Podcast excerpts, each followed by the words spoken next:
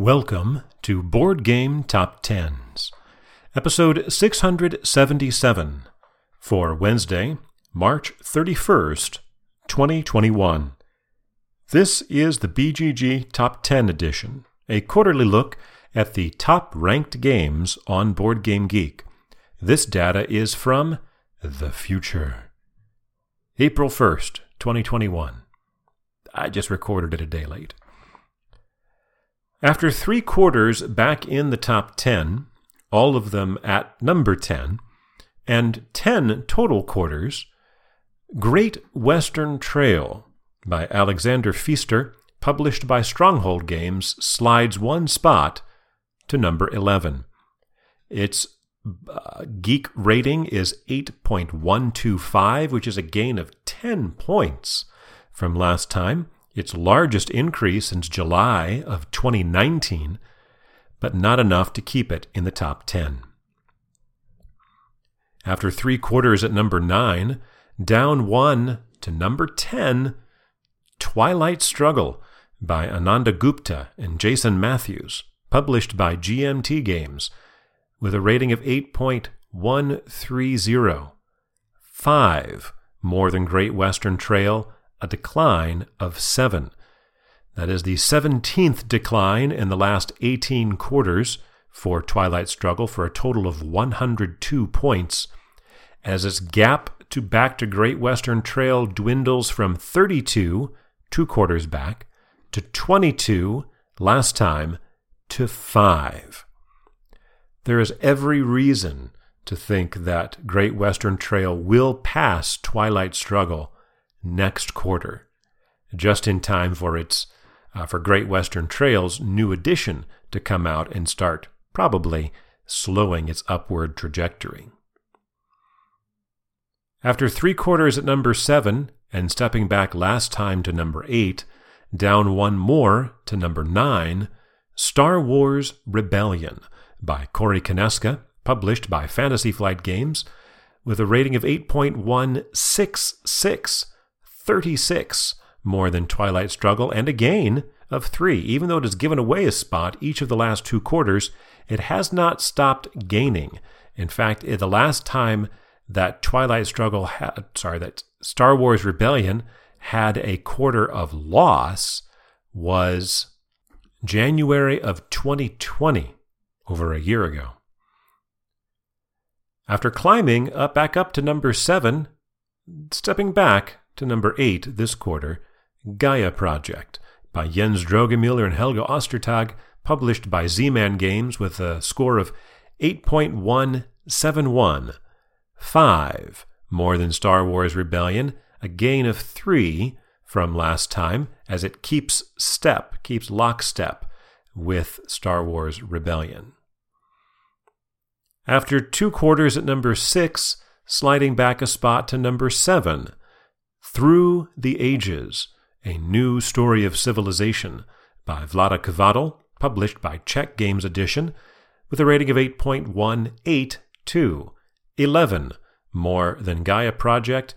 and That is a decline of 11 points. Its 13th consecutive decline, during which time it has lost 142 points. Its gap back to Gaia Project has shrunk to only 11 points its gap to Star Wars Rebellion is only 16.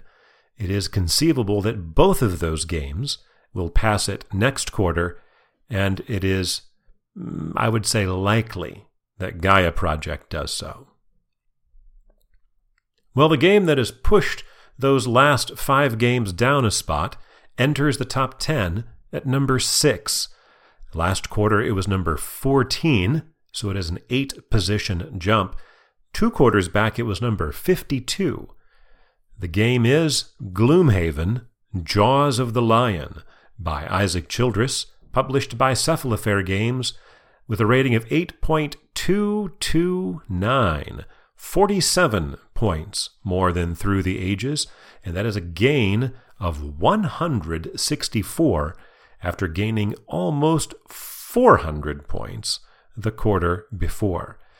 The last time we saw a game enter the top 10 with uh, such a large movement in its rating. Well, I guess the largest, last time we saw such a large movement was Gloomhaven itself, when it moved from number four up to number one in January of 2018. That quarter, it jumped over 300 points. So, comparatively, 164, only about half that.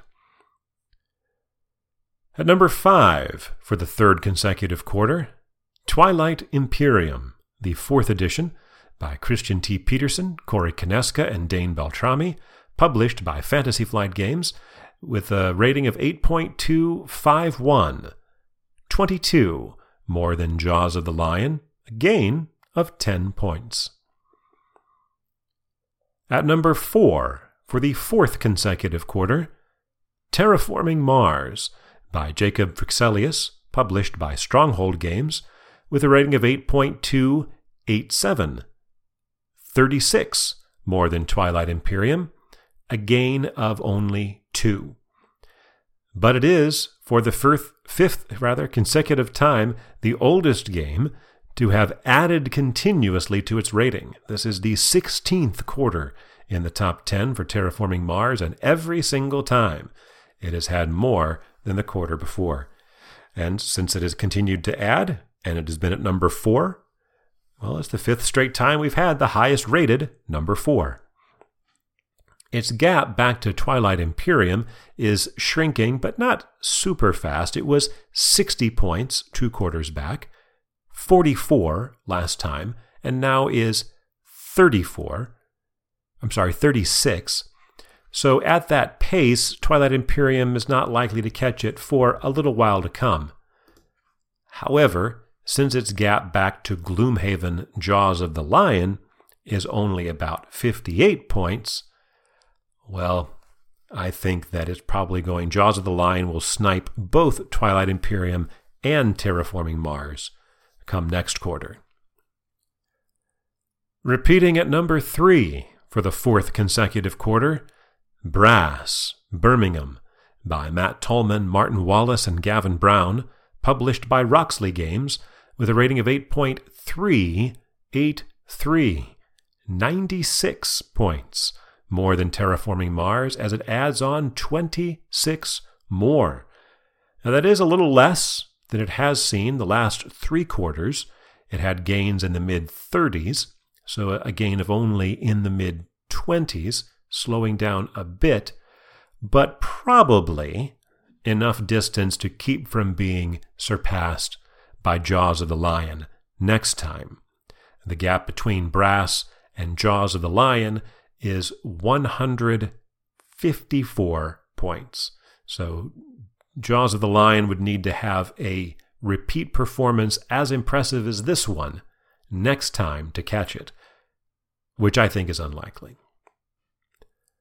Repeating at number two for the 14th consecutive quarter, Pandemic Legacy, Season 1, by Rob Daviau and Matt Leacock, published by Z Man Games with a rating of 8.462. That is a decline of 4 points, but is 79 more than Brass. It's the 11th decline Pandemic Legacy has seen in the last 12 quarters, for a total of 40. Not bad. Its gap to Brass, though, is rapidly eroding. Two quarters back, it was 147. This time, it's 79, or barely half of what it was two quarters back. Honestly, at this rate, Brass will pass Pandemic Legacy in three quarters. But at its rate, Jaws of the Lion might do the same thing in two or three quarters. It really kind of comes down to what kind of pace we see out of Jaws of the Lion over the next few months. But at number one for the 14th consecutive quarter, it is Gloomhaven by Isaac Childress, published by Cephalofair Games, with a rating of 8.552, 90 more than Pandemic Legacy, a decline of six points from last time. That's the ninth consecutive decline for Gloomhaven, a total of 69 points it has given away, and its gap to Pandemic Legacy continues to narrow ever so slightly from 96 two times back to 92 last quarter to 90 this time around. So, we're about to have a big shakeup, I think, with the jaws of the lion over the next couple of quarters.